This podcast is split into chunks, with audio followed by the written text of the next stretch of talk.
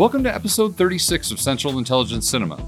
Today, we have our second listener requested review, this time of the 1997 Canadian produced spy film, The Assignment. A huge thank you to our agent in the field, Mark Miller, for his request. We hope you enjoy our good natured ribbing of the film.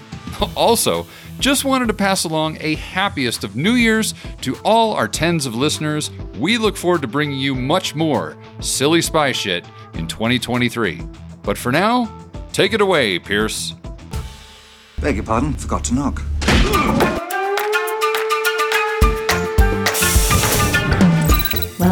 To the CIC, initiating security clearance. My name is Napoleon Solo. Bond. James Bond. Ethan Hunt. Felix Leiter. Ilya Kuryakin. Identity confirmed. Now, pay attention, 007. Welcome to Central Intelligence Cinema, a podcast dedicated to spy movies and secret agent pop culture. Your mission, should you decide to accept it. Remember, nothing ever goes according to plan. Tom, what do you think you're doing? Using the British handgun, sir. You expect me to talk? Yeah, baby! Coming to you from an undisclosed cemetery somewhere in the Great White North, eh? Learn the names! It's a Central Intelligence Cinema podcast. I'm Jason Greenberg, and with me, as always, Ben Esslinger. Thank you, Jason. Thank you, Jason. And welcome back to the CIC, the podcast that is giving you a great big boiling hot trough of porridge that is our review of the assignment. we want you to know how much he suffered by eating that porridge, and I will never stop suffering from watching this movie. oh, goodness. PTSD, por- porridge traumatic stress syndrome, or just a disorder. Let me let me tell you something. Uh, here at the CIC, we love our tens of listeners. We really do. we we do. And I think it shows by taking on this movie. it is uh this is something else, man. this is uh this is It quite the movie. something else. is it a movie? I don't even know if it's a movie. I mean, technically it's a movie. It's four different movies crammed together. it's there's film, there's dialogue, there's a story, sort of, Sort of. sort of, and you know, okay. Well, anyway. What what's the movie, Ben? Well, it's the assignment, uh, Jason. It's uh, starring. Uh, I don't even know who's in this right now because I'm I'm so flustered by the whole thing that I don't the. Donald Sutherland, maybe? Yeah, that Donald Sutherland fella, and then uh, Aidan And, uh, Quinn. Aidan and there's Quinn. a, another fella. that Aidan Quinn, that uh, Irish Catholic guy who's uh, you know playing a uh, Cuban. Yeah, that guy. And then there's one other there's one other fella in it. Oh yeah, that uh that that Kingsley guy, the guy that was in Iron Man. You know, yeah, the- yeah, yeah, yeah, with yeah, Iron Man. That was his big breakout role. Um, yeah, not Gandhi. I feel like I feel like that I feel like that guy's going to win an Academy Award someday. I He- mean, someday. It, it, Um, I mean, someday. after I mean, after this, it was all up. it was all to the stars. well, technically, anybody who was involved in this movie was only going up from this movie. Indeed, indeed. Anything from this movie is pretty much a step up. But uh shall we uh shall we get into this sucker? Oh, please, so that way we can get over with it. Terrorism is regrettably a growth industry. For 20 years, Carlos the Jackal led a reign of terror so brutal. His capture was an international obsession.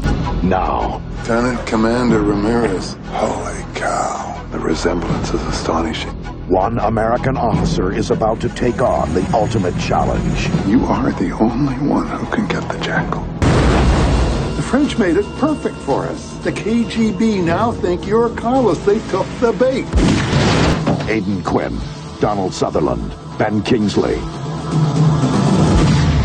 Okay, The Assignment, released in 1997, directed by Christian Duguay. I hope I'm pronouncing that correctly. Who also did uh, Screamers and The Art of War, which starred Wesley Snipes, and the miniseries Human Trafficking. That's about all I have on him. He apparently did a lot of like actiony stuff too. Like I don't know if it's for TV or what. Doesn't have a big.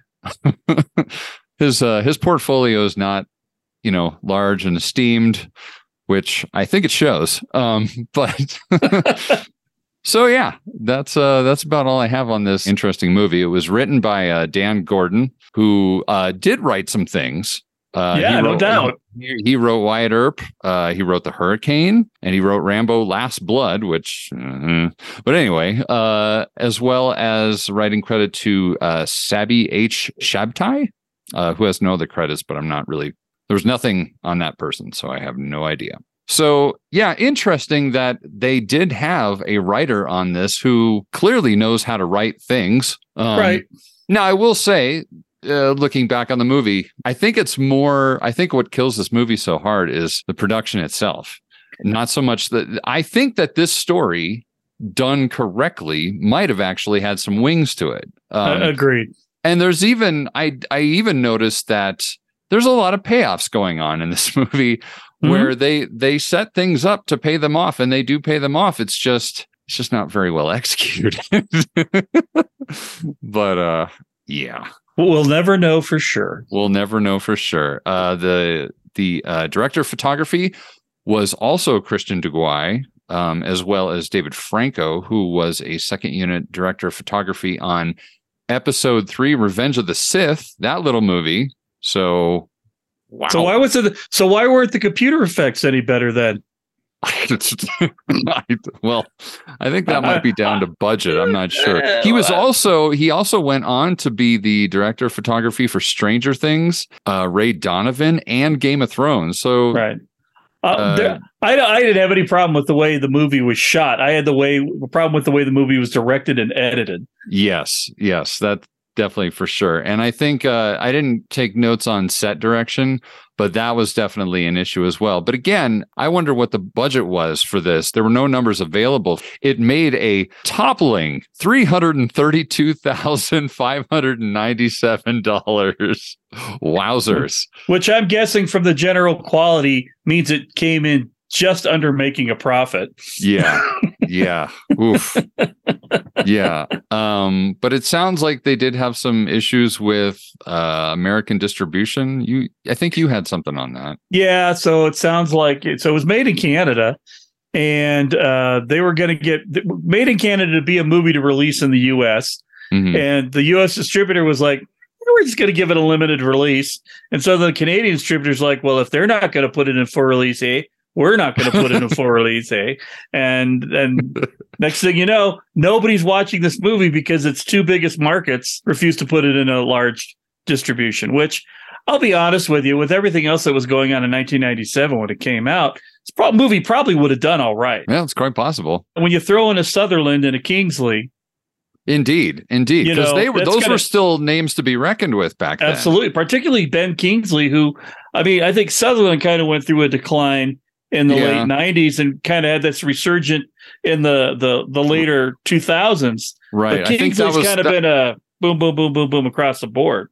Yeah, I mean, he was Sutherland was kind of in his in his Nick Cage uh paying off the paying off some debts phase i think during that that era but but no exactly uh ben kingsley was nothing to you know make fun of or anything you know so and uh, you know i think too when did uh i'm trying to remember when benny and joon came out because that was sort of the big one for aidan quinn too Right. Well, and uh Legends of the Fall that he was in. I don't know. He he had a moment too. He he went through a, He a- did. He did. a quick moment, and he was still very young and fit in this one. So, and I I will say now I'm jumping ahead just a little bit for a uh, for an Irish fella playing a Cuban. He actually was sort of convincing as as far as when he spoke.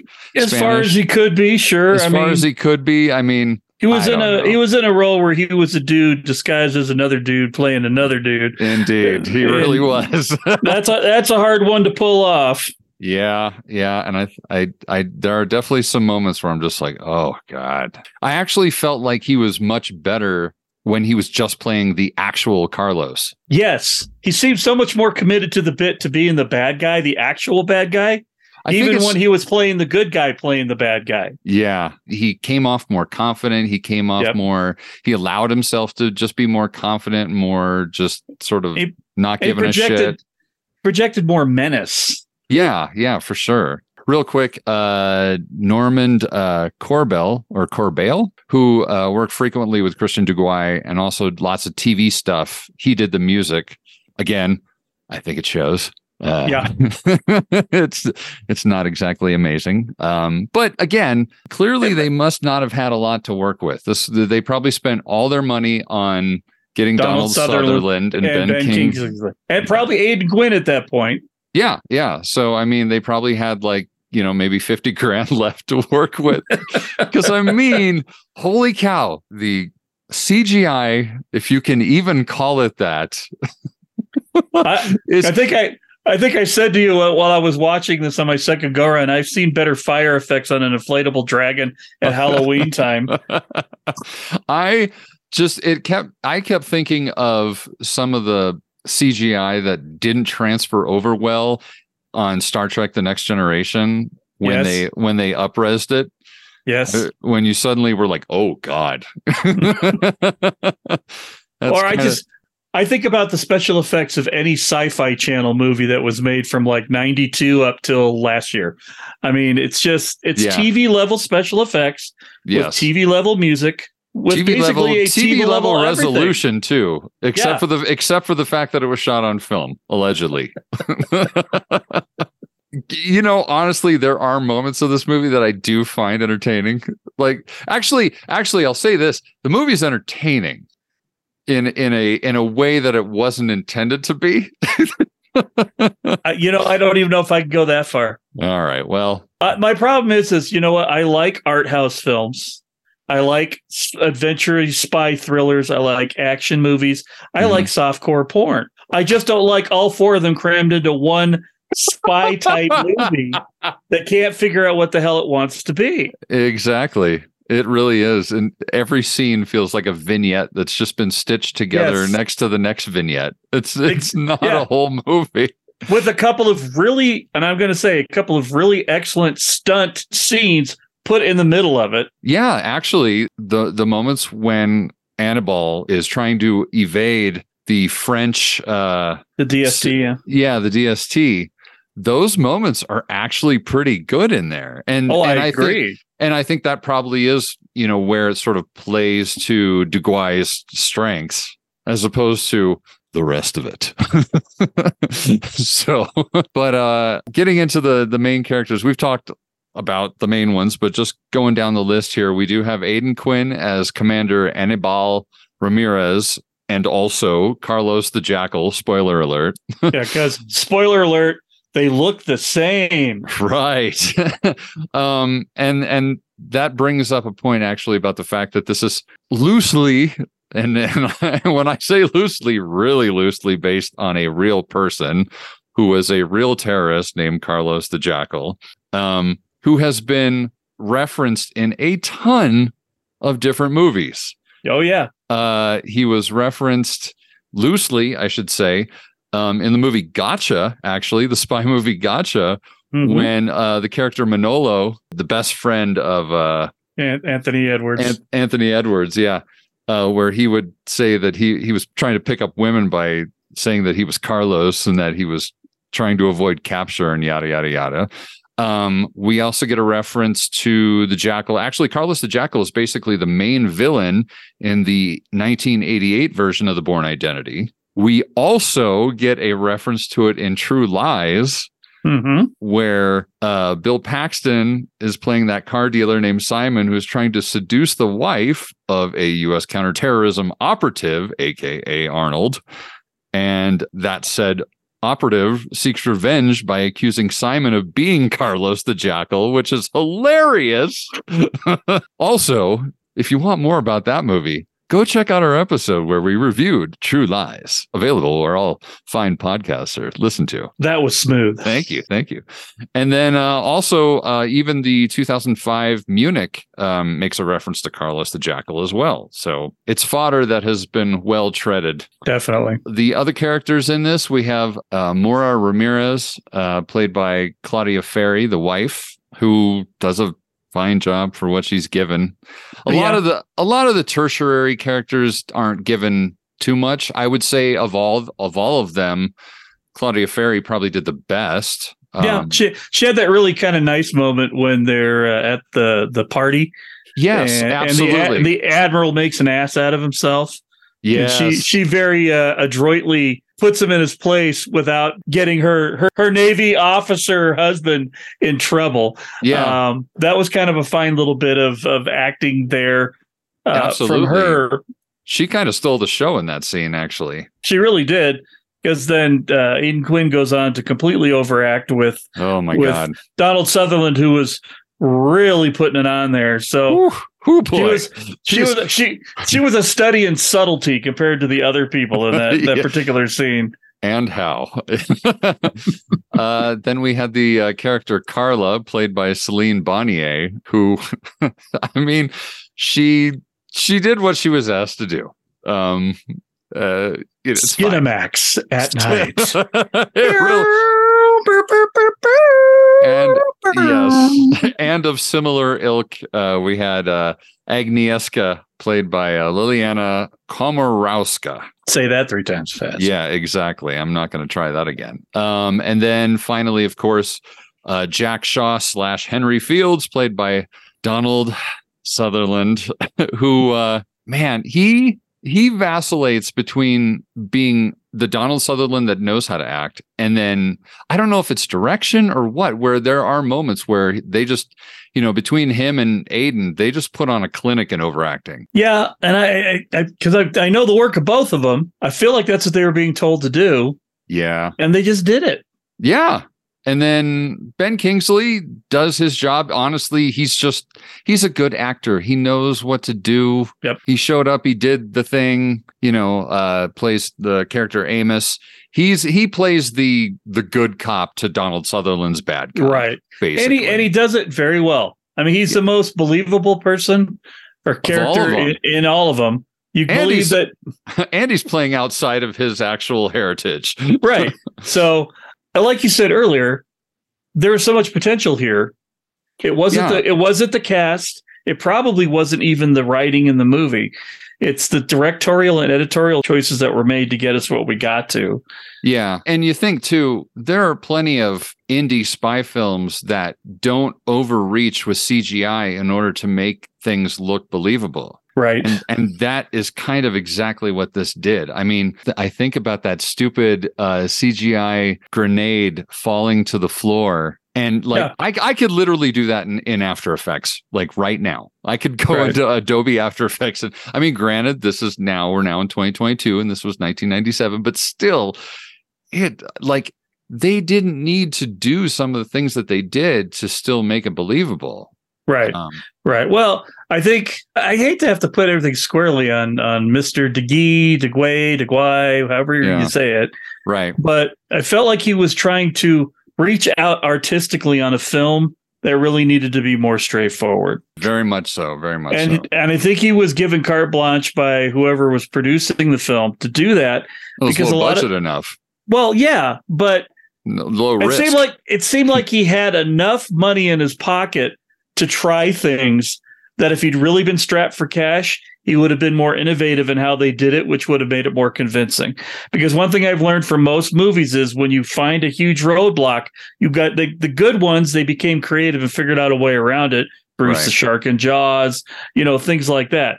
Yeah. When the big effect doesn't work, how can you make it work for what you've got? And then all of a sudden it becomes better because you took this Wolfie Wowzer blinky thing out of the way and let the viewer decide what was happening. yes. And, and they they if they'd done that in those questionable CGI scenes, yeah. a whole lot better. A whole lot better. Absolutely. So uh should we start uh getting into this thing? Oh, we're not done yet? Oh no, no, no. We have much more to go, my friend. All right, I guess we should get to it then.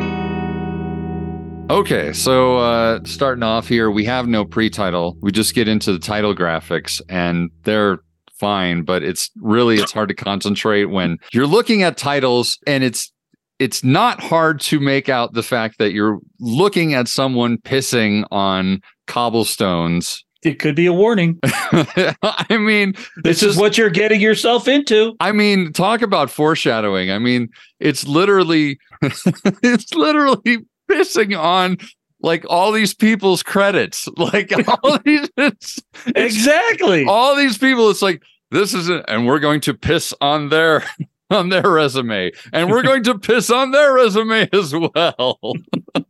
and this is the one. This is one of the parts of the movie that does have no payoff. Like there's no, there's no payoff. Why on earth? Why on earth would you start it with two kids peeing on the sidewalk? Again, Why? Directorial then run- and then run your- largesse. And then run your credits across that. That's it. You're sending some kind of a message there. You really are. I mean, unless that was like a, a pickup shot where afterwards they were like, well, this thing sucks. Let's just have a couple kids be on this. Yeah. But I feel like I feel like it was intentional. I feel oh, like Oh, the sure. first six minutes of that movie were designed to make you super uncomfortable. Well, You it got- sure it You works. got, kid, you got kids peeing. You got people sweating in the bedroom upstairs. You got super close ups on Carlos smoking. You've got him burning the spider in the He's like web. really crunching into that apple. Like it's just like, Yeah. like And right, like, like a macro shot of him biting that apple and then burning the spider. And Right. So when I watched it from my first watching, I'm like, is this gonna be like some kind of like David Lynchian spy it's- movie where we're gonna go high art? I know. A spy movie. I'm like, I'm like, that's kind of cool. I I, I want to see that. And I did not get that. I did we did. get We definitely did not we get did that not at get all. that. No, no. I mean, like once you got past maybe the the sex scene, I guess, then it just sort of unravels after that. Like again, it, it's like a series of vignettes. So you've got these school kids in uniform, I think, like I don't peeing, and and then and then the shot cranes all the way up, and then you see what I'm guessing is a painted background of Paris. You or really the- bad CGI. or- it or was really not bad- good, whatever really, it was. Yeah, really bad CGI, and then the camera backs in into the room where Carlos is having sex, and it's 1974 in Paris, France, and uh, very explicit sex scene. Oh yeah.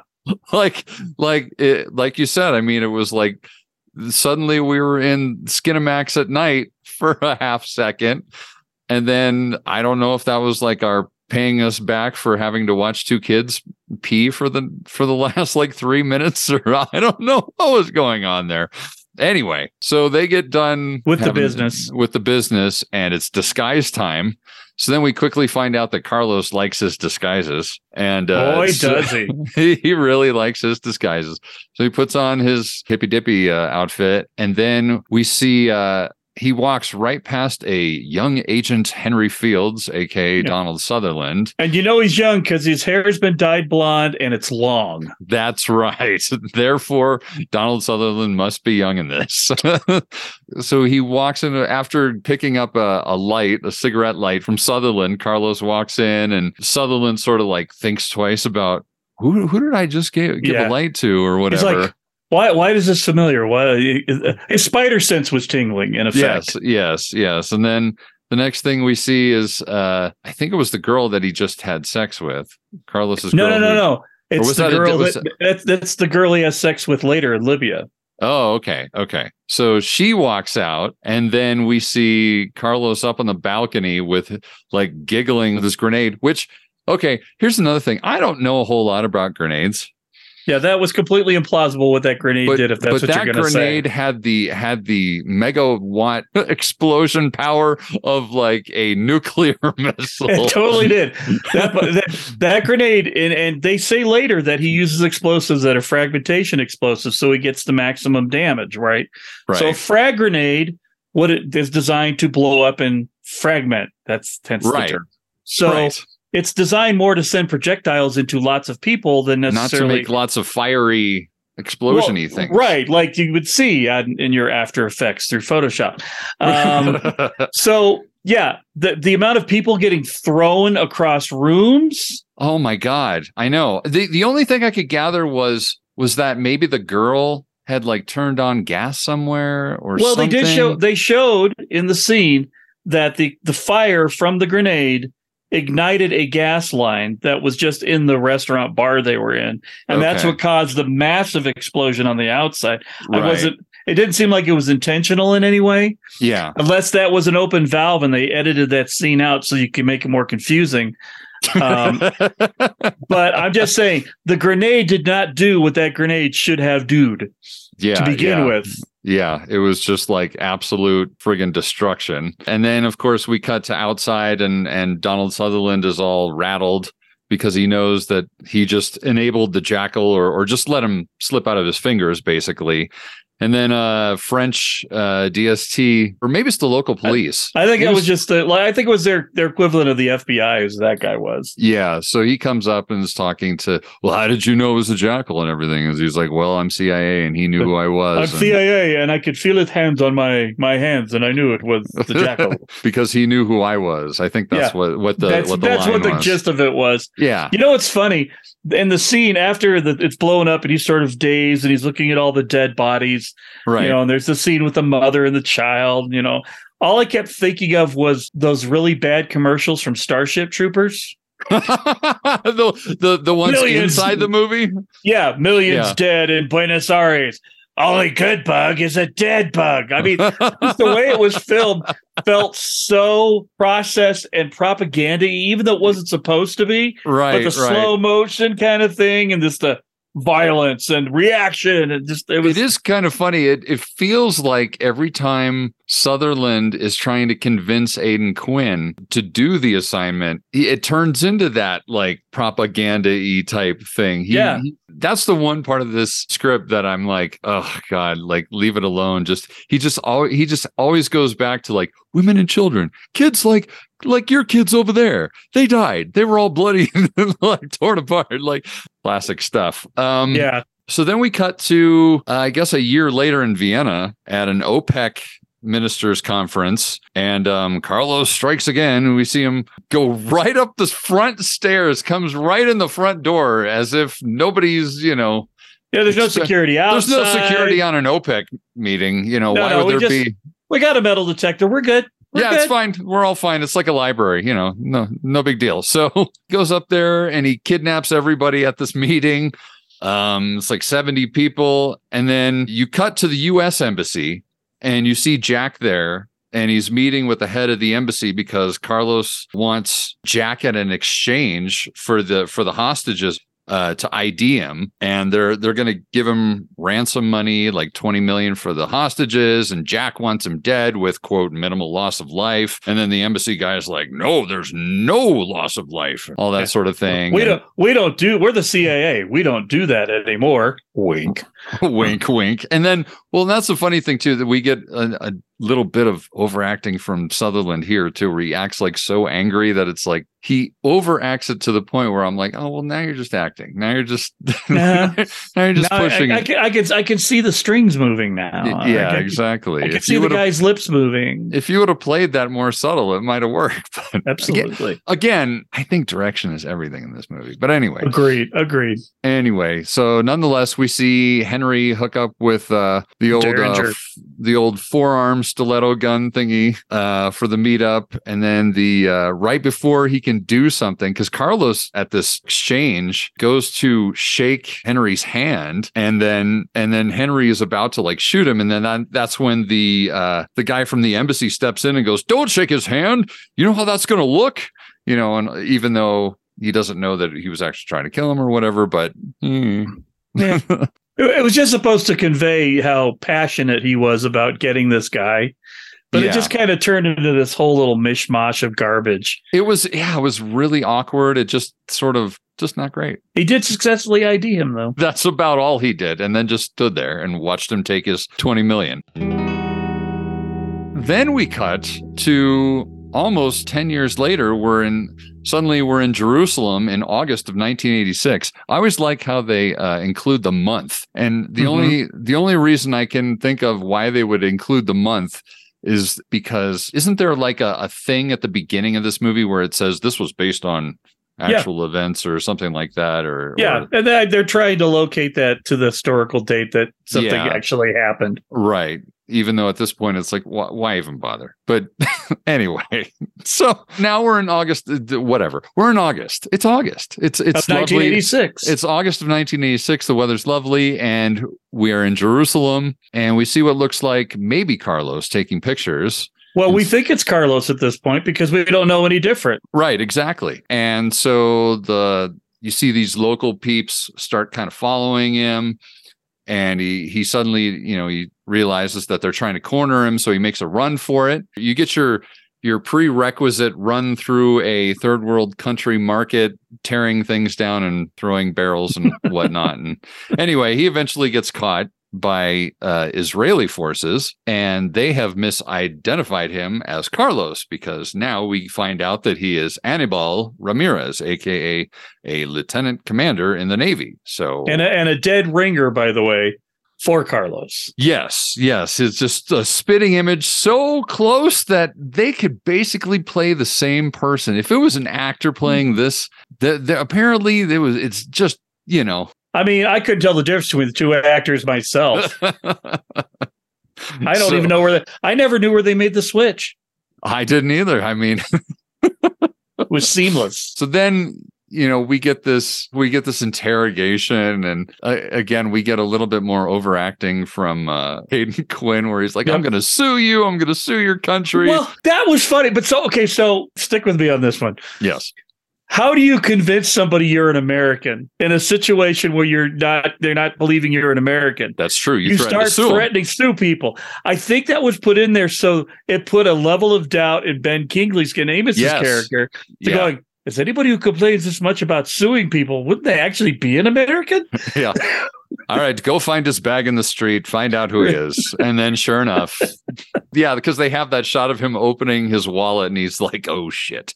So so then after we see that he actually is who he says he is, we cut then we cut to Norfolk, uh, Virginia a month later. Uh, where he comes home to his family and distracts his kid so bad that he gets nailed in the side of the head while he's playing baseball. I was every time I watched this movie for this review, I laughed during that moment because it's, It's, so it's great. he gets clocked so hard by that pitch. And he's up, he's like, I'm okay. I'm okay. Yeah, so I, I just thought it was so funny that you can't. It's it's so distracting. Like I'm just like because it doesn't belong in the movie. It not at all because it was like comedic level violent, and on top of it, it was almost as if Annibal didn't care that his kid just got clocked in the head. He just like kind of chuckled and like kissed his wife, and and he's like, "I'm okay," and then he runs towards his dad or whatever. It was so overdone, but it was hilarious every time I saw it. So anyway. We cut to Henry Fields, who comes to the door of Ramirez's house and introduces himself as Jack Shaw. And then he just sort of stands there looking in wonderment at the resemblance that Annibal has to Carlos. And that's when we, Annibal is just sort of like, what are you, what, what are we here for? Like, what? Well, he thinks Jack is a representative of the government that's coming to discuss his potential lawsuit Yeah, against Israel, uh, the Mossad, Golda Meir, who then Jack reminds of. That's going to be a little hard on that one because Golda Meir is actually dead. Yeah. And he's like, well, they're going to have to dig her up. I'm like, wow. if you said that in Israel, they would have shot you. Yeah. Well, and honestly, I, I think it's funny that this could have been played much more comedically and probably would have worked better. But Maybe. That's the only thing I can think of because otherwise it just sort of comes off as Annibal being not super likable, actually, in a way.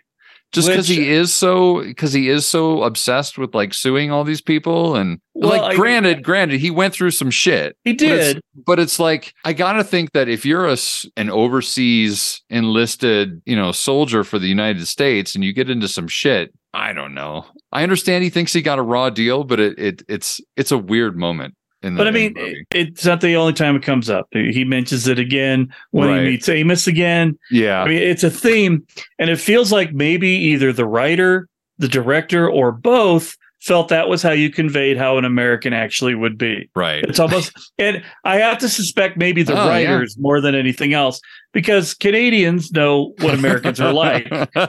They live up there. They're looking Right. down at us, going, "I'm glad we're not those people." right. Yeah. You know, so unless That's you're a- doing it satirically, which maybe the, he was, maybe the director was. Let's make it funny. Let's Starship Troopers this thing literally and make make Americans seem like they everybody thinks they are. I don't know. Yeah. but it, it felt intentional. I just didn't understand what the intent was. Yeah. So anyway, he lets them into his house and then they go back to the backyard and you know, Henry or Jack, whoever whatever you want to call Donald Sutherland at this point, he finally is able to get an, a word in edgewise with with Annibal, who's just reeling off all this stuff about how he wants to sue people or whatnot. He lets him know that he works for the CIA and that telling him all about Carlos and how dangerous he is and how nobody has been successful in getting Carlos, but now he's got an ace in the hole because Annibal looks just like Carlos. And so that's when we get that one line, which I did think was kind of funny that they dropped in there where I think you came to the wrong address. The man you're looking for, his name is uh, Bond. James Bond. He lives over there in London, England, drives an Aston Martin. You can't miss him. You can't miss him. He stands out. Yeah. Allegedly, he's the world's greatest spy, but everybody seems to know who he is. But anyway,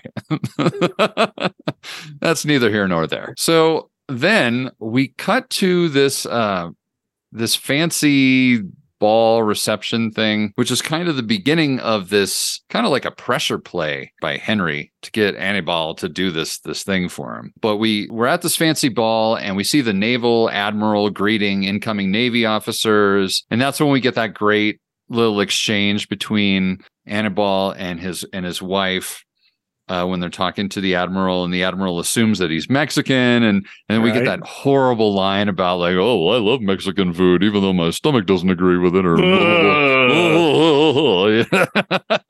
or whatever, and then.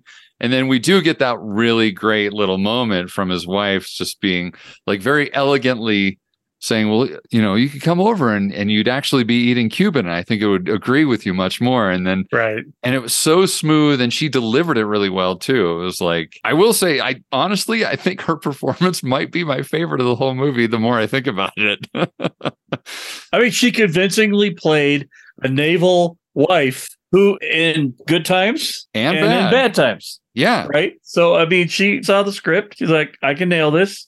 And Yeah. then she came in and she nailed it.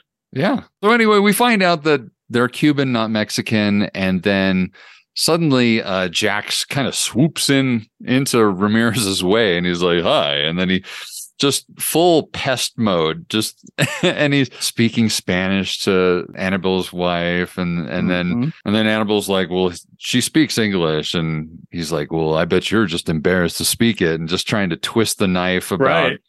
you know, trying to make him feel somehow resentful about his heritage, you know, about having to hide his heritage from the admiral and, and really just trying to make it seem like the Navy was the bad, were the bad guys. And, Right. you know, and then he literally says in the, in that scene, like, come to the dark side. Oh, God.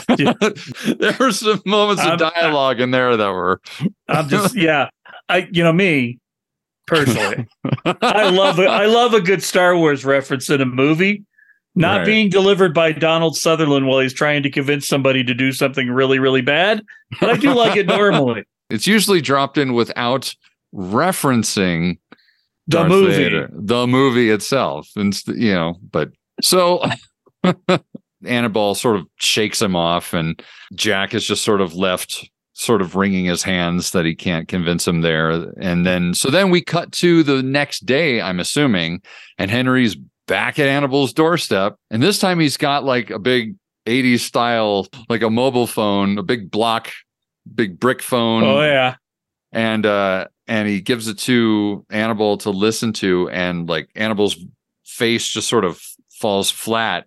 And you can only assume was he talking to the president? I don't know. The president, know the admiral, maybe. Or may, yeah it could have been his own admiral that was you know urging him to do this or whatever but whatever it was it was enough to convince him to then fly by helicopter to this hospital with with Henry where they're both they're both dressed undercover as surgeons and they wind up in this operating room. This is so strange because like even they're dressed this way and yet we don't get exposition from Annibal until after this happens about oh you just took me here just this is all the setup. It's like well of course this is setup you're wearing doctor clothes. You're not even you know like so anyway yeah they wind up there and they see this kid who's uh, supposed to have a, a some surgery, and he's all like really badly. Yeah, he was all mangled up from an explosion that Yeah, Carlos caused, allegedly. Allegedly. And then from there, you can start to see the the horror on Annibal's face, and then and then Jack hands him this dossier filled with more horrifying pictures of all the death and destruction that Carlos has caused, trying to further urge him to to do it. And it's just very almost made for TV kind of stuff in this in this area. It's a little it's a little rough. Um, but you basically figure out that he's going to bend and, and he's going to accept the mission and, and go forward with it. So naturally, since this is a secret CIA mission, uh, Annibal can't tell his wife or kids anything. Uh, they just think he's headed off with the Navy again. So we get this goodbye scene uh, with him and his family at a, at a submarine base in Connecticut. And I just, I have in my notes here, like the red hair that he's got, like dyed right there is just, it's just really bad right there. I was just like, wow. Like you guys did a screen test right there, and we're just like, yep, thumbs up, let's go for it. we'll fix it in post. so then We can correct that, right? Sure, whatever. Sure, on. sure, it's fine. Moving on. So anyway, so that's when the training begins.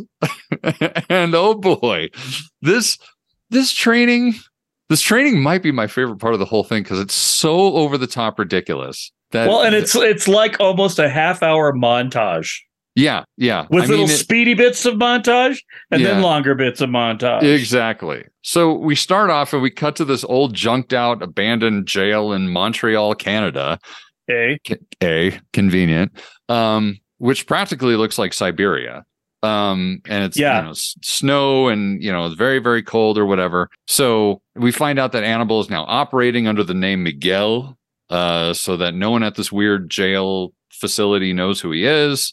Uh, and then we sort of get the uh, then we get the exposition as they're walking through the jail that allows us to believe why Aidan Quinn is playing this fellow uh, is because we get this background bit where Henry brings up that Annibal's mother was Irish and that his dad was Cuban or whatnot, and so that's that's where the mix is. It's very uh, it's very quantum of solace. That's the closest estimation I can find to it. It's sort of. But uh, anyway, I digress. So then they walk into this one room, which I like to call the world's worst Q branch, um, which is the quote surveillance and satellite tracking center. And they state that the uh, they have satellites passing over Libya and East Germany, the two places that Carlos are currently have safe houses in. But then he also mentions that the Russians know when these satellites pass over, and therefore Carlos probably knows as well. So, which is probably why they've had trouble locating him or Right. whatnot. So, and then Ben Kingsley, like we we walk in and Amos turns around and and immediately you know Annibal is all worked up and pissed off. Still gonna and- sue you. Yeah. Sue, sue, sue. Litigate. Litigate. That's what Americans do, right? so We shoot guns and we litigate. and we lit ah so so then we find out that uh amos is part of uh, a israeli american Task force. yeah like a like an american israeli task force to try and hunt down carlos so yeah we eventually come to know that Amos is kind of the good cop to Sutherland's bad cop. Amos explains that you can't just kill Carlos because that's one of the things that we get that we get right here is Annibal sort of questioning Amos like, "Well, if you've seen him here and there, why didn't you just kill him?" And Amos is like, "Well, you can't just kill Carlos if you get within eyeshot of him because his people will come after you. He'll come they'll come after your family. You can't just do that." So, I don't know if I believe that reasoning. That feels a little Maybe Carlos was in the mob. Who knows? yeah, well, that that could very well be the case. I don't know. I didn't I didn't read up on the on the nonfiction version of Carlos, so I really don't know. But uh I like how they in this moment when they're talking about how they they've been watching him and they know kind of where he's going back and forth between they say don't let all this equipment fool you but the equipment in that room looks like digibeta decks that i used to work on when i was like an assistant editor in like 2007 like there's not high tech equipment in there. But that's what happens when you watch older spy movies. You get old Well, tech. and you know the funny thing about that is that that was probably mostly non-functional equipment that was Yeah. purchased uh, from companies that actually used it as Yeah. surplus, and then they just throw it in because people don't know, right? You Yeah. know what it is. Yeah. So they just called it surveillance equipment and, you know, or maybe it was and they just didn't know that it really was surveillance equipment. Who knows? So anyway, so then we get to the the training like improper in this movie. And I think I have a theory about this part of the I have I my theory is that Christian Duguay started with this training sequence and built the rest of the movie around it because this is where he creates all these things that will eventually pay off. Like he clearly thought about, I'm going to do this training sequence, and then I'm going to make sure that he uses everything he learns in this training sequence at some point down the line. Yes. And and and that was his whole and everything else was just, well, I need a story to go around this training scene. So I'll mm. use this Carlos guy as as my you know MacGuffin and, and proceed forward. Hey, you know what? It is as valid and plausible a theory as anything else about how this movie was made the way it was made. Yeah. So they start in this cold cemetery that's outside of the prison, and uh, and and we get this. Uh, they're they're walking past. They're talking about you know well what's the what's the mission? And they won't tell him exactly what the mission is. And then and then they stop and he's like what were the last three names that we passed on the tombstones? And he and of course he can't do it. He doesn't he only knows like one of them or whatever. And he's like well what do you what does it matter? And they're like well these are things that you need to know. You need to be aware of your surroundings at all at all times. Carlos would have Carlos would have known the name of every uh, he- headstone that he passed as we were walking. Yes, they're they try and explain that Carlos is highly trained and all this stuff they're about to teach him so that he can become Carlos and and be a quote unquote Superman. So whatever that is supposed to mean. So then we get this uh the first of a couple what I like to call karate kid style training moments where where he is forced to eat this giant pot full of porridge and there's no answer as to why. This is his version of sand the floor. so so he has to eat all this porridge and, and we we don't find out right away. And then he does this paintball exercise at the cemetery where he has to run around and shoot the name they call out with meanwhile there's like three other three guys out there with paintball guns shooting at him that he has to avoid in the meantime. So that's that's the next thing we see. Then he has to go into this model kitchen that's complete with a stocked fridge where he has to there's like he has 30 seconds to look in the fridge and try and remember everything in it and and what that would mean. So and this is all leading up to things that we it's just it's so crazy that they that they really did they were like okay he's going to learn this he's going to learn this he's going to learn this and Mhm. then he's going to be out there and it's suddenly going to pay off Right. so But only only those skills. yes only those skills and i think there's one if i remember correctly i probably have it in my notes here somewhere that that doesn't pay off there's one that doesn't so anyway so he has to remember everything that's in the fridge then we get some rocky four style sit-ups from the balcony uh handrail where he's leaning back over the handrail and doing these like sit-ups from rocky like he's in siberia and rocky four Right.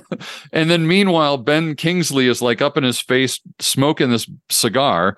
And I wonder if that has something to do with the training as well. Hmm. Hmm. So, so anyway, so then they take him outside, and then just one more thing: they take him outside in the cold, and they attach a tracking transmitter to him, and then they have these remote control snowmobiles chasing after him, which is so weird. They had Yeah. three. They had three guys to shoot him. They don't have three guys to to. To drive, To drive snow- snowmobiles? were they off that day? Like what? were they worried that this? Well, anyway. I, I just I couldn't understand why they had to be remote controlled unless they were robots slave to that tracking device, maybe. That's the only thing I can think of because you never see somebody with a with an actual remote.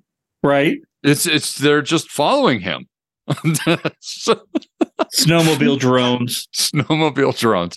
So then then that's when they turn up the music and we truly get a fast-paced training montage. It's, Right. tra- it's a training montage. It's a And he- motherfucking montage. so, so then we get in in very quick order all the things we already saw: cemetery, push-ups, cigar in the face, driving in the s- snow. Oh, that's that's the other one. Driving in the snow. Don't hit Donald Sutherland. and then more porridge. Yuck. Snowmobiles. More driving. Just- so finally, after all this, he's like super pissed off, and they're uh they're sitting at the at the meal table that he eats at in this prison every day and he finishes his bowl of porridge and then, and then Ben Kingsley is like, "Great, now eat more porridge." And that's when Annibal just like loses his fucking shit all over. and so so they finally explain to him and that's when we get the stand the floor wax on wax off. Yeah. Oh, these are karate moves. So that's when we they explain to him that Carlos hated porridge because his dad fed it to him every single day, and how Carlos's dad smoked cigars and he hated smelling them every day, yada, yada, yada. And so all these things are meant to train him to be just like Carlos and even have instinctual reactions to certain things, visceral reactions to very specific things, so that he Yes. So that he's more like Carlos in that respect. So yeah. so from here we get another stage kitchen moment where now you can tell that he's improving and Annibal seems much more observant of things and he's able to put uh, two and two together faster and then we're then we're in the cemetery training and Annibal nails it and then from here Henry finally sort of divulges that the plan to get Carlos is to make the KGB essentially kill him for them, and that they're going to convince the KGB that Carlos is ready to defect to the CIA for like $50 million. But then, of course, Amos, Amos and Henry, which is sounds like the name of a, another movie we could. if this movie if this movie had actually been like amazing and and required a spin-off it'd be called Amos and Henry the wild Exactly. adventures, the wild adventures, Well, of Amos Adventures of Amos and Henry. anyway, they Amos and Henry tell him he isn't ready. And then of course Annibal walks away in a huff and he's super pissed off. And he walks back into the into the jail and he has some more porridge. And then we find out that Amos and Henry had put drugs in the porridge. And so he gets this Annibal has this crazy, we get this crazy hallucination scene, and this Jump is where we get more right bad back into CGI. Lynchian, man. we get more weird CGI nuttiness. so, but he sees it's this thing where they they they purposefully are trying to mind fuck Annibal into thinking that he and Carlos are the same person. That's I think Yeah. that's what they're essentially trying to get across because you see things that are in Carlos's life and then you see things that are in Annibal's life and they're and they're somehow weirdly mingling or whatever. yes. Um He's finally bringing it all together so that he can go be what they need him to be. right and and it looks like well it's it's really funny because they then they go to they cut to the next morning and Amos and Henry are walking in and they're like did we go too far with this this time I don't know you know or whatever and they they walk in and Annibal appears to be fine sort of but he looks a little maniacal almost like Joker crazy kind of like he's like somehow pleased with himself that he made it through the night and all of his hallucinations, but he doesn't seem quite like the same person anymore. Which, I mean, good on Aidan Quinn for being convincing as somehow, you know, sort of changing his his personality right there. Right, right, right, right, right. So so that sort of works. And there's some moments. There's there's some moments. there are a couple of moments. That's the thing. It's like this is truly. I mean, I think we can just come right out and say this is pretty much on the director because clearly each of these actors have chops in Yes. moments where they're allowed to do what they are paid to do, what they're good at doing. And and I think, you know, here and there they get it right. Maybe when the director's not looking. or all the all the takes that he got weren't as good, or maybe they got lost, or well, I guess we have to go with that one. Right, exactly. Yeah, there was like a there was a fly in the last take, so he had to use the the other one. Who knows? Guess we're going with this one. I don't Guess we're going with this one. But yeah, so basically we find out that Annibal is now officially ready, which kind of takes us into the second act of of this uh treacherous movie. Treacherous. That's that's a nice way of putting it. So yeah, so now we're going to actually get to the spy part Yes. of this spy movie. Right, right. Um, we end up cutting over to the Dead Sea in Israel. Annibal, Jack, and Amos are all driving around in a car. Um, oh boy. and- and oh my he- god. He think he thinks he's getting ready to jump into the mission, but what he finds out is that he's actually jumping into more training. Yes. Specifically, how to be Carlos with the ladies. He's literally learning how to have sex like Carlos. exactly. Carlos after dark. and I mean, the, between Amos and and Henry with the whole you're going to like this assignment, not going to be really hard for you. Yeah. Oh, Meanwhile- so cringy, so cringy right there. Like you get that gross smile from Sutherland, just like like he thinks that that somehow Annibal's gonna love this, and he's like, "No, this sucks." this is a good this is a good Catholic boy over here who loves his wife. That's and now you're telling him that as part of his training, he has to go cheat on her. right. Exactly. And he doesn't seem at all okay with that. Yeah, and we get some disgusting lines in the car. Yeah. And, and and the one line where Ben Kingsley completely reveals who he actually is as a human being, Yeah. not necessarily his character, but he's like, when in doubt, close your eyes, think of England. You know, I don't really think an Israeli is going to say that, but Ben Kingsley's Israeli is definitely going to say that. It's exactly. very on brand. Yeah, that line from Sutherland of "Don't look at this as cheating on your wife. Look at it as fucking your Fucking flag." your flag. Yeah. Well, Wow. okay. A yeah, that was that was definitely a a Canadian. uh This is this is definitely what Americans do. This is definitely how Americans feel. Maybe Let- maybe 40 45 percent of the country feels that way. I don't know. Lest we all forget that Donald himself is Canadian. Yes, But um, yeah, it's it's bad, and it goes from bad to worse because we get this little sort of interstitial moment where we cut to KGB headquarters in Moscow, and you know they've learned about the fake information that's been planted that you know there's 50 million put into an account to a Mister Paulo Ortega, and they're now trying to find out who Paulo Ortega is and uh, see who, who they're dangling a very large carrot in front of. Uh, although it was all in Russian, so they weren't any bad Russian accents like that one. Um, then we, so then we jump back to Israel or wherever it is that we are, getting ready to walk onto the world's weirdest porn set because. If you if you thought that opening scene was weird, here's where you start. Here's where you start getting the Cinemax that I remember as a 16 year old boy, which was basically softcore produced or hardcore that was edited to be softcore, This- and it was just like, "Hello, my name is da da da," and you have to learn to be like him. He wants to seduce you. He wants to love you. He wants you to love him and do nothing more. Oh my God! Can we It just talk terrible? This, it, it- this this set. It looks like they are in some building that where people have been squatting and dealing drugs out of, but for whatever reason they've all abandoned it now. And they're and now she's happen- in there to fuck him. right. It's so like Red Shoe Diaries mixed in with a little extra violence for for good Yep, yep. measure. Yep. They would- you know, it's like it's like Stefon on Saturday Night. This set has everything. Janky hoe with a button-down dress, dirty floors, cigarette smoking, and smacking a bitch around.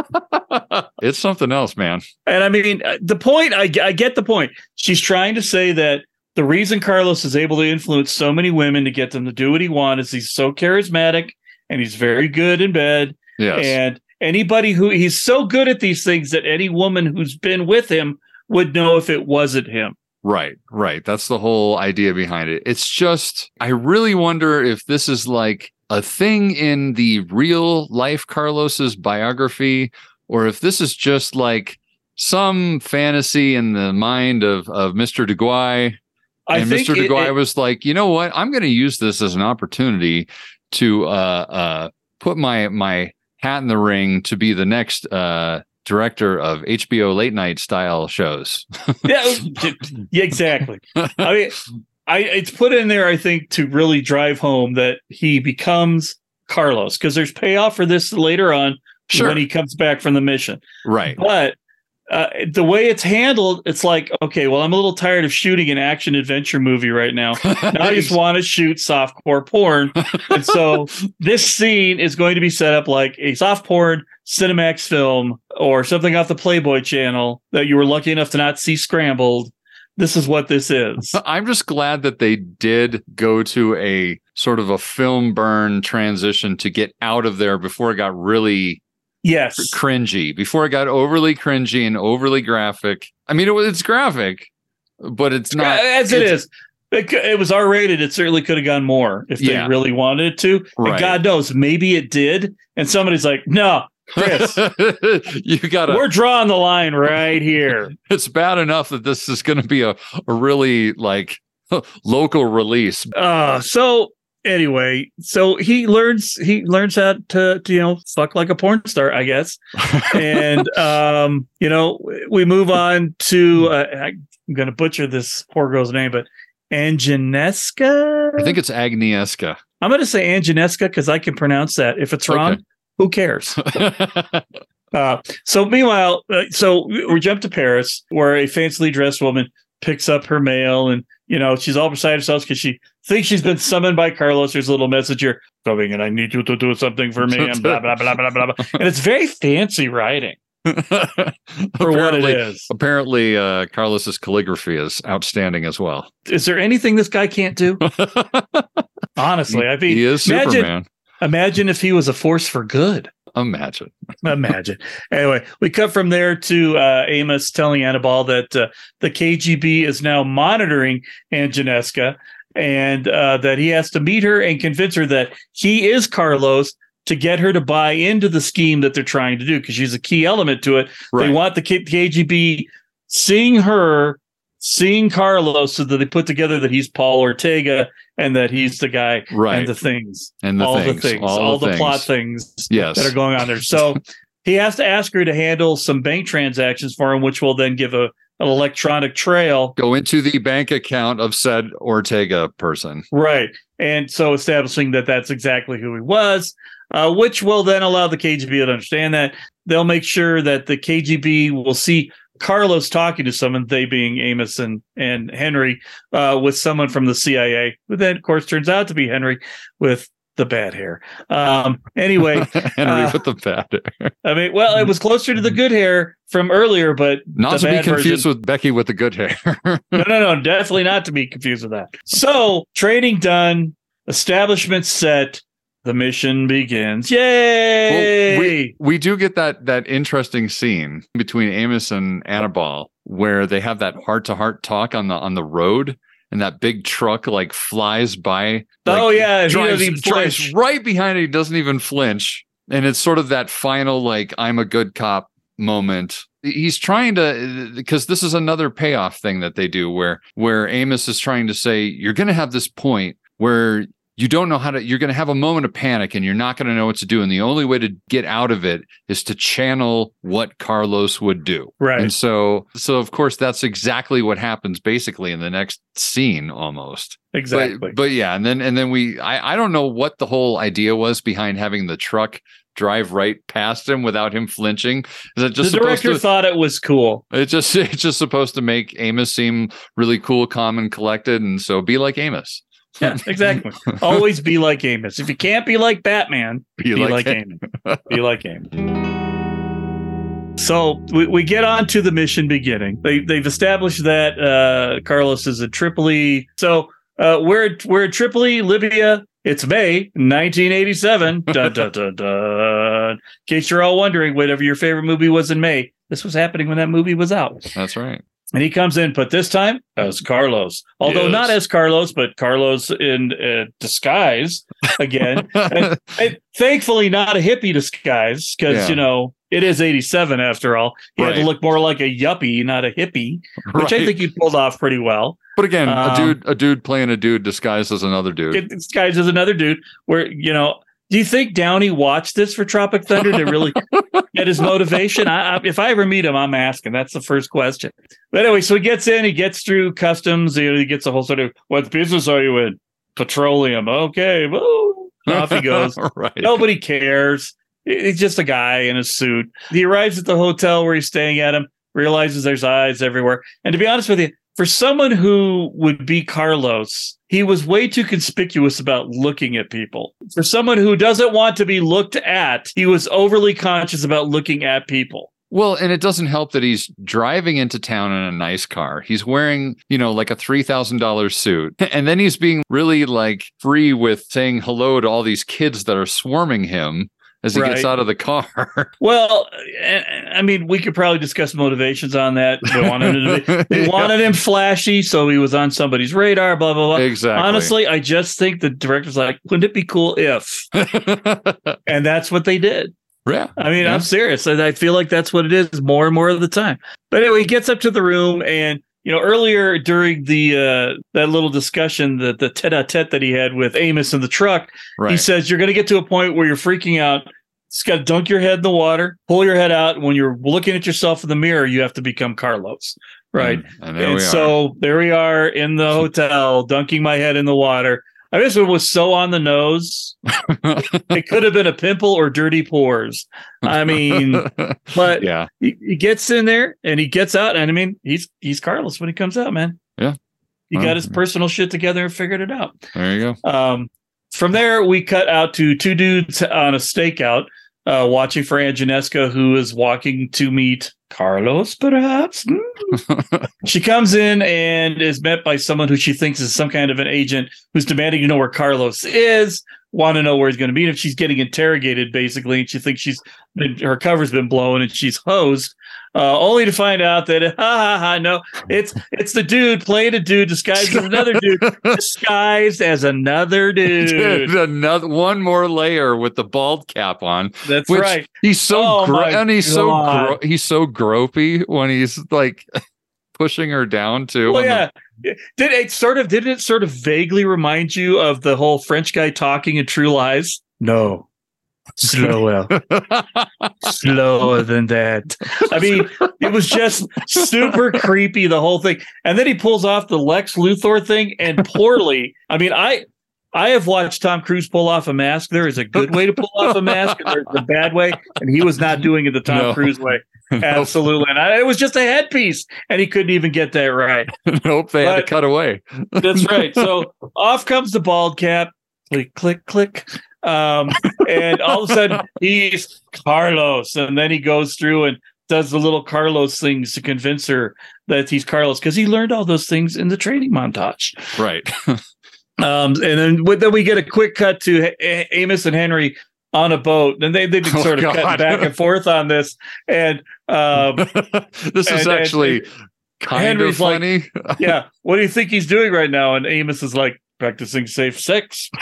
that might be the funniest line in the whole movie. To it might actually honest, be. to be honest with you. So as we get past that, once again, people having sex. Yep. Although Yep.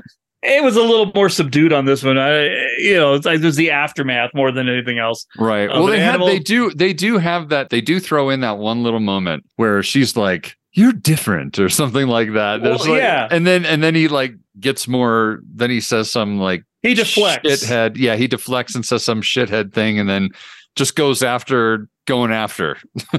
Right. And then she's like, "Oh, I guess you're still the same old Carlos." Still the same old asshole that I can't stop loving. Um, Classic he- love story. That's right. So he gets up, goes into the kitchen, and starts looking around at things and using his new superpowers of detection.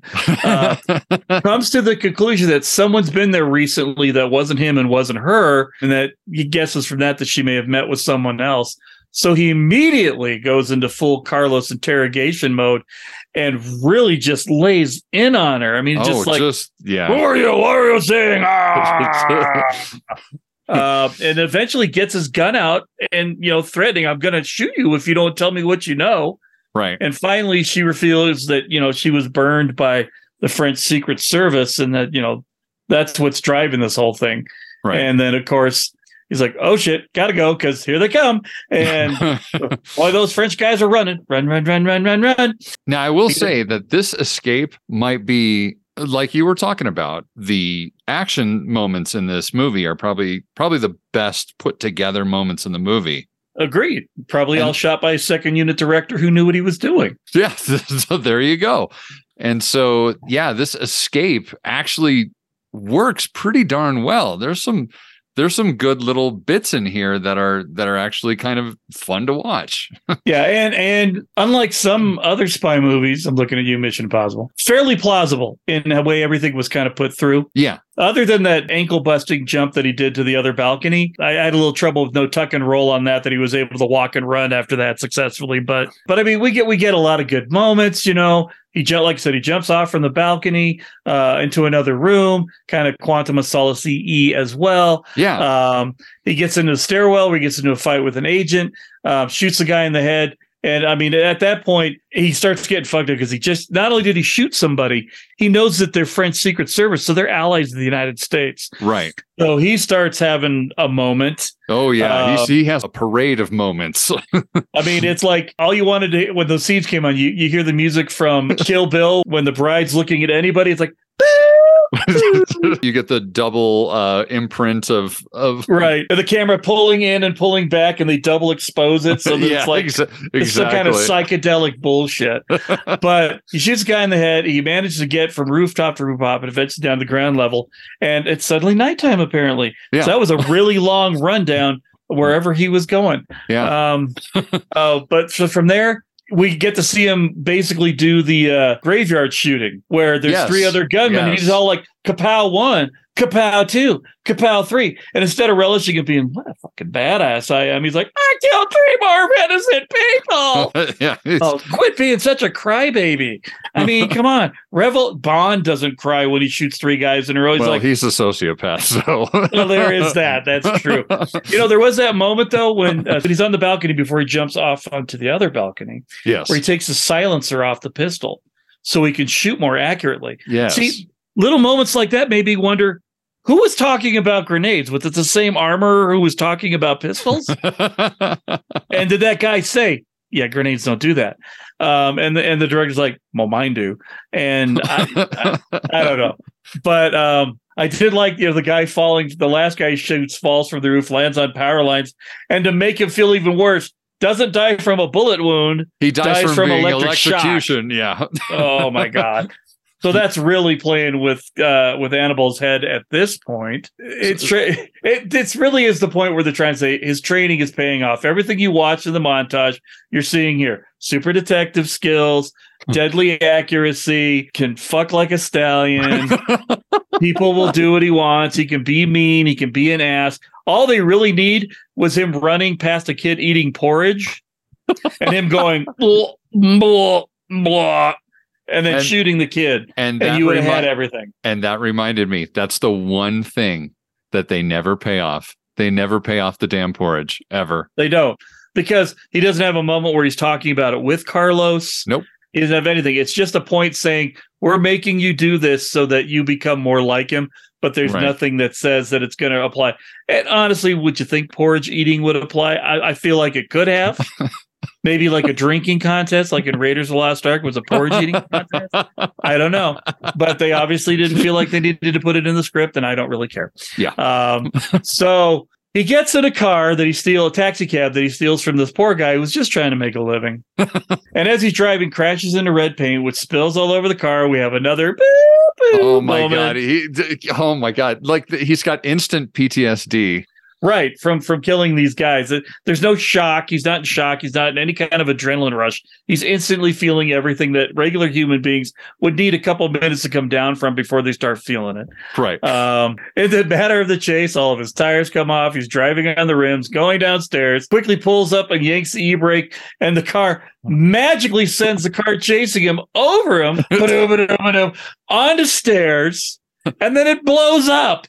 yes. Go, well, you know, that's how physics and chemistry and That's how movie physics work, I guess. do car did cars explode that easily in the 80s? Wasn't there? What was the car that did? Well, that was the Pinto. I think they fixed that by the 80s. Yeah, They should have been driving Yugos. I think they were driving mattered. Volvos, weren't they? I don't know. I could. It was some. I given Libya if, if or anywhere there was some kind of a French car. I'm guessing. oh yeah. Um, a Peugeot, Citroen, something like that. I don't know. what, but I mean, they regardless of what they are, they don't blow up like that. yeah, exactly. They don't blow up like that, just like French cafes don't blow up from one frag grenade. We loved our fire effects in this movie, and they were all shitty. is what I'm trying to say. Um, so the local authorities arrive. Annibal's gone, of course, but meanwhile, somebody in a van. Would it be the KGB? KGB. Don't know. Nobody's talking, so we don't know from exits what is happening. Going to take picture here. But they're taking they're taking pictures because that's what the CIA wants. That's they right. Want, they want them. They want proof. So then we jump over to the real Carlos, who's uh, in bed with a woman. It's like that's all this guy does is kill people and have sex. I mean, I'm not saying I'm not slightly jealous. That's all he does. Um, one of his guys comes in and tells him there's been a shooting. Of consequence, I, I'm having sex. Is this really that important? Well, you know. well, you know, henchmen are so good. Henchmen are so hard to find, even in the 80s. They just Um, they just always interrupt at the wrong time. Exactly. So magically, Annibal has found his way back to Amos and Henry on their boat. And of course, he's pissed off because Angeniska was working for the French DSD and he had to shoot a bunch of them. And rather than getting any kind of sympathy, or we understand why you might have some concerns about this, Annibal, we're like, cops get shot all the time. It's an Yeah. occupational hazard. You did Friendly you had to do fire. survive. They Friendly didn't know. fire. Yeah, they didn't know what we were doing. We didn't know what they were doing. they were doing. It was one of those classic fuck ups that we'll all laugh about in the community 20 years from now. But you still got a job to do, son. So get your shit together. That's right. Oh, my So gosh. silly spies. Yeah. What, what are you what are you gonna do? Hasht- hashtag silly spy shit. Has hashtag silly spy shit. Um, so then we fade back from Annibal to Carlos, which is uh, you know what, let's let's stop here for a second. There were some good transitions between Annibal and Carlos. There were some bad ones where they're trying to get you to bite into you as one or the other. Right. But they did have some pretty good transitions.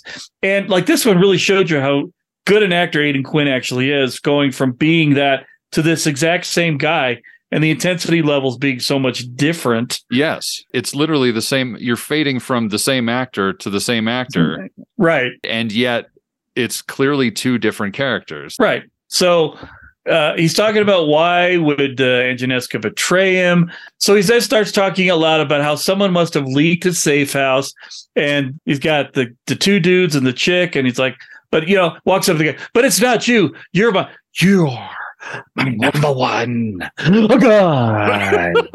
Does his and then best. shoots him. And then his- shoots him. Does his best uh, Jack Palance Jack- best Jack- impersonation. no, just best Jack Nicholson doing Jack Palance. Yes. So he's also the guy playing the dude, dude playing the dude, playing the other dude. Shoots that guy, and I got to tell you, not a whole lot going in that scene, but that blonde chick that was there in there looked genuinely terrified. like Genuinely she didn't know that was like the director's like, I'm not going to tell them what happened. Let's get their real reaction. I heard Ridley Scott did that in Alien. I would not put it past Christian Duguay. No. So kills kills this dude, and then they cut two days later in Paris, where ponytail guy not only shoots Anginesca in the head, but for good measure blows up all the cars around them to kill all the security guys, as Right. if to say, "Fuck you." And the horse she rode in on. Boom. Quite literally. Quite literally. So she's dead. Carlos is avenged. We move on to uh, Heathrow Airport, where we see Annibal covertly sitting down next to two people that could be easily identified by anybody in Carlos' army, I would imagine, or group of people. Right. Um, just just have a little chat at the airport with Amos and Henry. Uh, he's ready to go home see his family. I ain't doing this shit anymore. I just killed four people for no reason, and we aren't any closer to where we need to be. So fuck you. I'm going home. and uh, Henry's like, "No, you're not. You're not doing this because of this, that, and the other. Blah blah blah. Now I'm going to go check on our flight connections. Which seems silly to me. Yeah, just like I'm, I'm gonna go to think of something- Wetzel's. I'm gonna go to Wetzel's Pretzels real quick. I'll be back. I got to go hit the Hudson News over here and go get uh, John Grisham's new paperback for the flight. I'll be back. But he goes. Annibal Although- gets up to walk around. Although that's actually exactly where Annibal goes. That's Hudson News. right to go get something out of the gift shop. And he walks in to get some smokes and looking at a newspaper. The ponytail guy shows up thinking he's Carlos, gives him a secret code password, that he can't answer that he tries to bullshit his way through it Right. but the guy's not having any of it so you know he's basically like ah, i'm just gonna go ahead and kill you let's go to the bathroom and i'll do it there because you know why they went in the bathroom is because they're like jason's gonna hate this scene That's right. We've we've got an hour and 26 minutes into this film, but nope, we're not gonna miss the chance to it piss is Jason not off. a true spy movie until we have a fight scene in a bathroom That is right. so that 26 year old kid living in an undisclosed location can go god damn it a fucking bathroom scene so anyway we we're in the bathroom um, but in the meantime, we see that like Amos Amos sees Amos sees all of this going on from his vantage point where he was Right. sitting, and he, he's like, "Oh shit, something's going down." So I need to go make sure that it doesn't go down. right Um, and, and it goes down. poorly. He shoots ponytail. He shoots ponytail guy. Ponytail guy gets him twice. The double Hello, whammy. and then we get the whole Riggs. You got to go on without me, kind of kind of thing over here where he's dead. And can I just say, honestly, and, and all nobody dies like Ben Kingsley.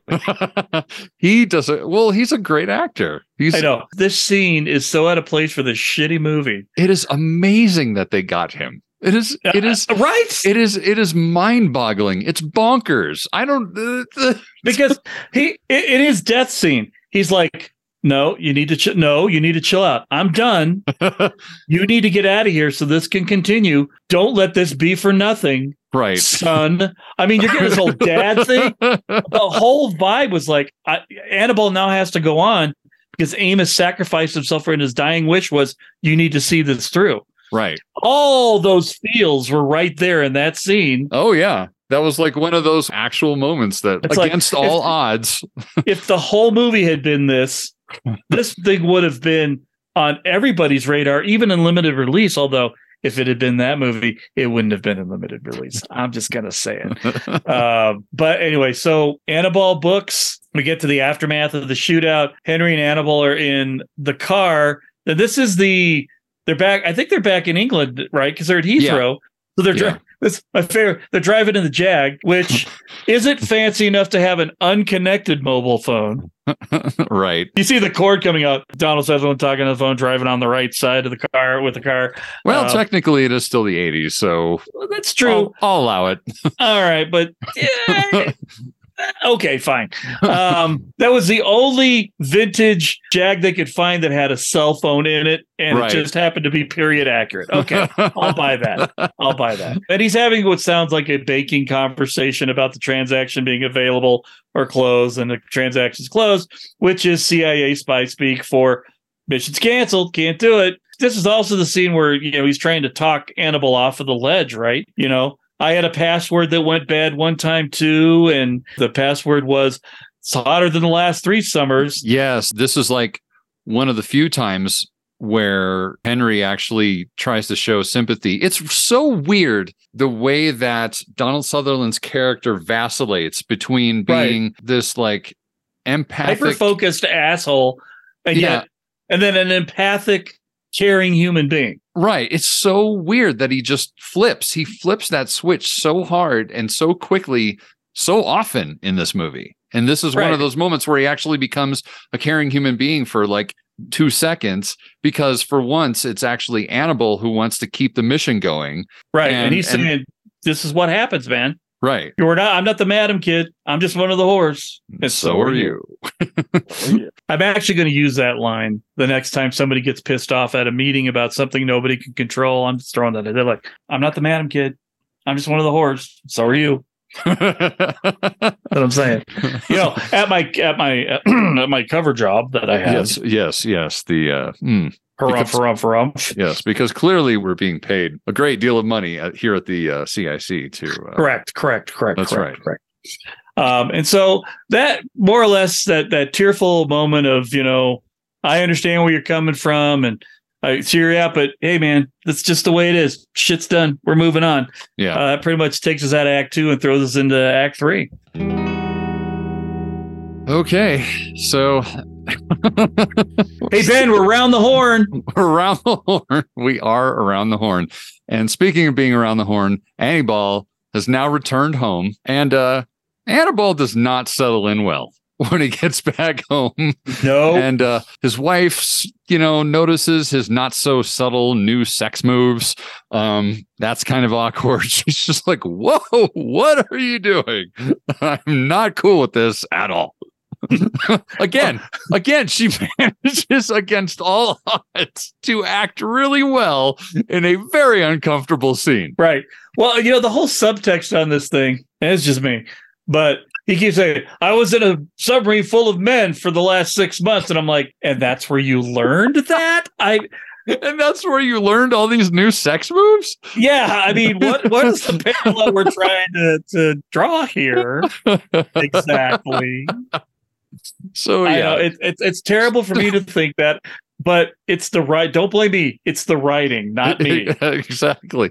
So yeah, so she's like, "Have you been with someone else?" And he gets really defensive and angry, and is just basically a all around asshole because he's dealing with a whole bunch of shit inside his head that he can't tell her that he can't tell her about. till he can. Yeah, until he can, which is just sort of at his discretion. But anyway, Exactly. We'll Yeah. get to that. So then the next day, or whenever it is, he's at his kid's baseball game and he nearly kills this other dad for being a shithead, which I mean, he kind of deserved it, but not quite that much.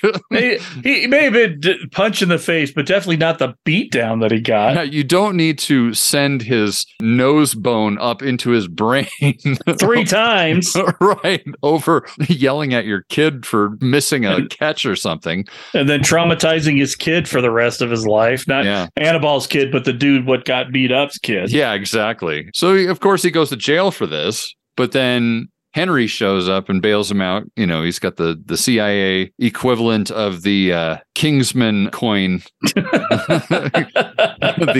get out of jail free card, and Right. uh, so then for some reason this next scene actually works for me. Like this is one of those little bits, little bits of good in this ridiculous movie.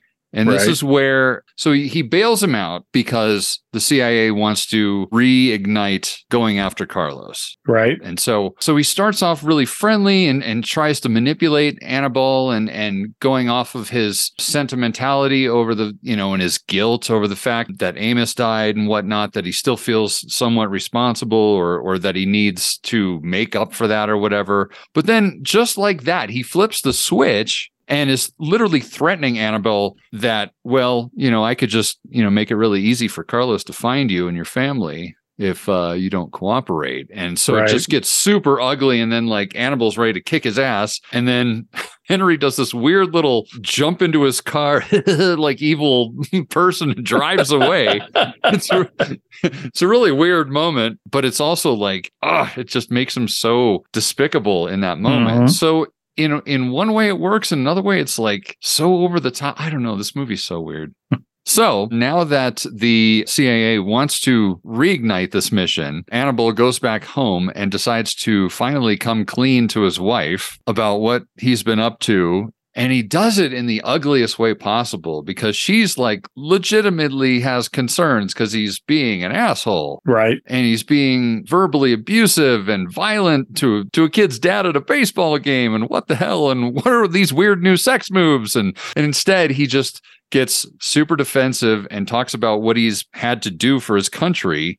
And somehow that's supposed to make it all better. And it could have made it all better if he didn't dish it out the way that he does. He kind of Yeah. says it in a way like like she's supposed to almost as if she's supposed to know it Right. it, it, it's half you're supposed to know it and it's also half you don't understand what i've been going through type thing but it's like Right. well how, how would she know how would you know how would she know what what he's been going through As far as you know, you were learning weird, weird sex moves on a submarine with a bunch of guys. So so uh yeah so that happens. So then we realize that he is back in on the mission because we cut now. It's now east berlin october of 1987 and uh, we see two agents on a stakeout in berlin probably carlos's other safe house when somebody comes out of the safe house on a motorcycle. And the agents follow and the guy on the motorcycle is Annibal in disguise as Carlos in disguise. Once again. Once again, dude playing a dude playing another dude disguised as another dude.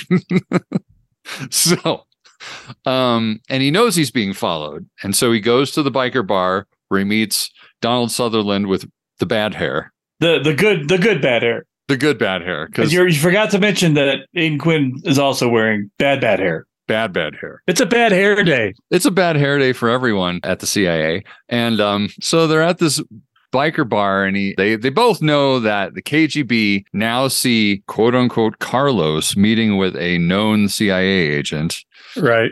And sure enough, uh, you know, after the seeing the pictures that that the that the agents took, they decide to move in on him. So then Annibal leaves, I guess, and Annibal shows up at the safe house, Right. and Henry is following behind, and he flashes his car lights, signaling Annibal to get in the car, but. Annibal wants to stay until he knows Carlos is dead for sure, because he's at this point he is in it to win it. Because Right. there's- He there's- wants it over with. He wants the threat gone. Right. He he just wants these people out of his life. So just then we see the KGB hit squad show up in a couple of different vans.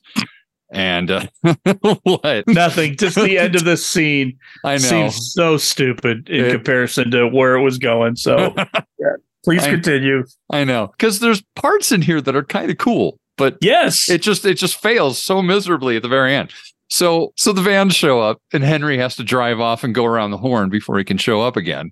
right. Uh, so at that point, we see Annibal take off his disguise. He's watching as the KGB start invading the safe house, which I thought was actually kind of cool. Like, yeah, they it did, was. They did some cool shots. They did some like the glass cutting and you Dude, know the second unit work was on point. well, you know, you you get a guy who knows how to you know put together stuff for Star Wars, and your stuff is going to look a little better in those parts. Yeah, exactly. Christian Duguay was off.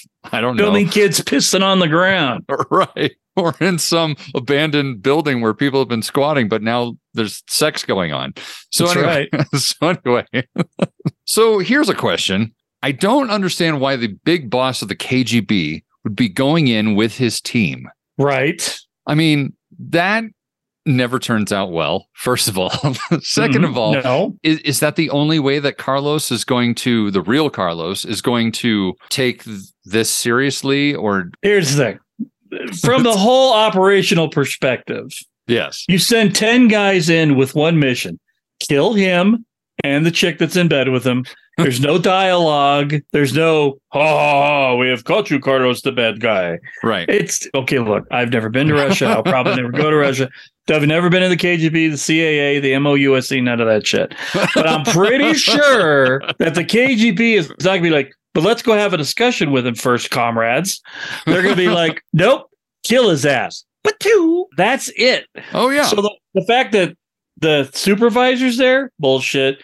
The fact that there's 10 other guys with guns there and they're letting one of the most dangerous men in the world just walk around thing, bullshit. yeah And then the they would have the- lit that place up like he did when he got the gun and lit them up. and lit them up All of them in a row. Thanks for standing in a row.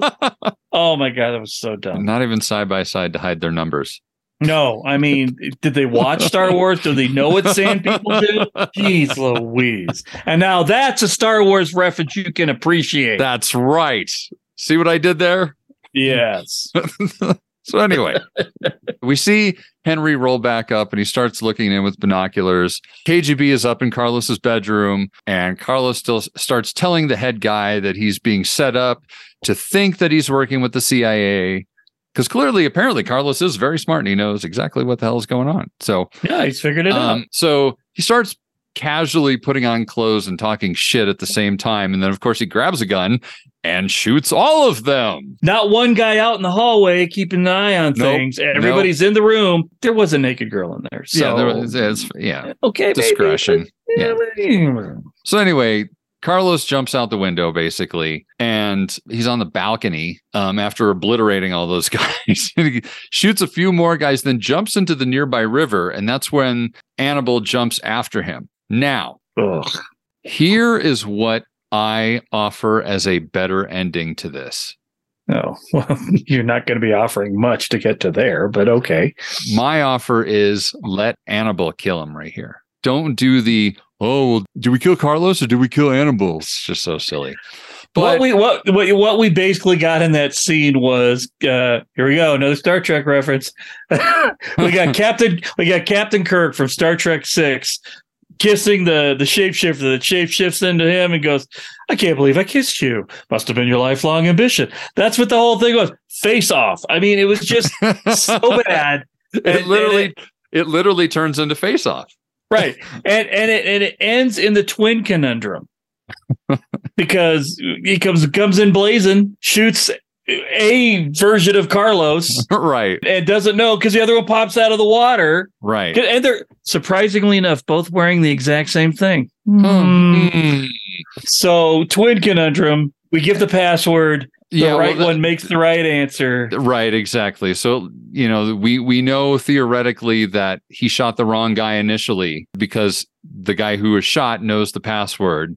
Right And then the allegedly real Carlos uh, swims away. because sutherland has one of his empath- empathic moments That's right. He he flips the switch again and decides he needs to take care of Annibal in this moment instead of being a complete prick. So so that's what happens. That's right. Can I tell you that I vividly remember the end of this movie, even if I can't remember the majority of the all of the other part of the movie, because it was over. so yeah, as Henry is carrying him to the car, Over his shoulder. over his shoulder, Annibal is like, "You need to go after Carlos," and Henry's like, "Well, they've basically already won because now the KGB will be hunting him." Okay, they'll do So- the job for us. Right. So we don't have to do it anymore, which is hilarious to me because they made it sound like getting Carlos in the first place was so friggin' hard. What makes you think that the KGB is going to have any better luck than you? Because they're the KGB. Well, Because they because they send twelve guys in when only one guy will do. With a supervisor. So finally, cut to three months later, and we're at Annibal's home, and Annibal is outside telling his wife to hurry up. And he's outside with the kids getting into the car or whatever. And she gets off the phone and goes out the door. Now, we get a hard cut. So w- the first shot we see is Annibal's wife getting off the phone and heading for the exit out the front door. The very next cut is just the car. We don't see people in the car. We just sort of see the car really quickly for a snap second, and then the car explodes. And of course, oh, they must have all died. Hmm, that must be the case. Mm, So Don't put any thought into the fact that there would have had to be four dead bodies in there, including two dead children. Right. And, uh, and how did they make that happen? Hmm. Hmm. Of course, that then dissolves into a funeral where the naval captain is talking about how does one even begin to comprehend a tragedy like this in the most generic line ever written for a funeral. so we get the uh, we get the 10 guns 21 guns. but- 21 gun. That's right. I'm sorry. I'm not a military fellow. I just belong to a silly spy unit. Um, so, so we get the 21 gun salute, and then we see Henry turn and walk away from the funeral, uttering under his breath, Now you're free. But of course, this is not the end. Then we cut to uh, St. Martin in August of 1988, where Annibal and his family are doing well, and he receives a letter from Henry saying, Rest in peace, Jack, along with a newspaper clipping of the funeral that was held for him and his family. The end. Except then, of course, we get the follow up, which again, I have not read the nonfiction version of what happened to Carlos. Right. So one thing before that, though, in that scene where he gets the newspaper at the very end of it, he's smoking a cigarette. That's oh, that's right. and there's That's a right. spider, the spider web, which is clearly a CGI spider spider web in there because Right. it wasn't there. And he he leans over as if he's going to burn the spider with the cigarette. just like just like the first scene. Right. And then pulls back and then takes a drag off there. So I couldn't understand if that was he's still carrying it around inside him or is it really Carlos? I think it's a little bit of column A and a little bit of column B. I mean, And I'm like, boy, that would have been much more of a payoff for me if I'd been invested in the rest of your stupid fucking movie. I'm sorry. We we we've we've reviewed a couple of stinkers on this here podcast, but This one is going to be the the watermark for how bad it can go. Oh goodness. We started off with who as fuck, and now we're going to have assignment as fuck. Here's the here's the difference though. There is enough production value and care taken in the movie making of Mission Impossible 2 that there can be fun had in watching Mission Impossible 2. This Whoa, no, no, no, no, no, no. I, I am not even comparing them as as that was the bar before. I love Mission Impossible 2, but we, you know, we coined a phrase because there were some things that were specifically woo as fuck in that Right. movie. So any bad movie that has a really bad scene, that bad scene has to be assignment as fuck. That's all I'm saying. so there you have it. Please, uh, sorry, I interrupted you at the end. No, it's it's fine. So allegedly everything is done, but then we get this follow-up crawl graphic that says apparently he was on the run in several different countries until he was arrested in the Sudan in 1994. And then the I think there was more to it. I just didn't feel like Yeah, writing so- it all down. I did I did read one thing about the real Carlos. Apparently he's currently still being held in some sort of Yes. life in prison in like France, I think. Yep. So yeah. And then, of course, the final sentence says that there are rumors that a retired CIA agent and a former naval officer planned and executed his capture. There are no such rumors, There are no such rumors whatsoever. except in the director's mind. And uh, that is the end of this. Uh, Steaming pile of porridge, almighty. whew, boy. And if you made it this far with us, then boy, Thank God we good on we, with you. Man. We you guys are you have the patience of Job and the steel of the man of steel. And and you know, I will say, one of our very own agents, Mark Miller, you asked for this one, pal. you got it. There you go. we that hope it was. We hope it was everything that you were hoping for. so that is the end of our uh, listener requested review of the assignment. But uh, hey, as always, we are still, despite having to watch the assignment, looking for more listener interaction to tell us how you like the podcast or what you might want to hear us review or anything in between that. So uh, Any- please. anything comes to mind. Yeah. So, uh, you know, hit us up uh, on email. It's uh, cicdeaddrop at gmail.com. On Instagram, uh, it is Central Intelligence Cinema separated by underscores. And until Elon really shits the bed, we'll be on Twitter uh, at CIC Spy Pod. And uh, yeah, so please come uh, come interact with us. Say hi. Do what you will. Yeah. Yeah. Let, let us know you're out there. Tell us Yeah. if we're doing a good job, doing a bad job, whatever you feel like you need to do. But if you think we are doing a, uh good job, feel free to leave us one of them glowing five star reviews we're always asking for. Oh, we do love those. Those tickle us in all the right places. They do. It's, it's, it's wonderful. It is the Christmas. It is the season of giving. That's right. So if you feel like you're getting something out of here and you want to give the the agents of the CIC a little something for the holidays, hit that five star review. Tell That's everybody right. what you like about it. We get more people like you in. We do more stuff. It's fantastic. I love it. exactly.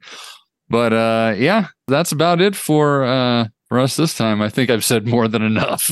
Uh, we have definitely said more than enough. so with that, I'm Ben. And I'm Jason. And the CIC will return with more missions, more martinis, and more mayhem. And no more porridge. And no more porridge.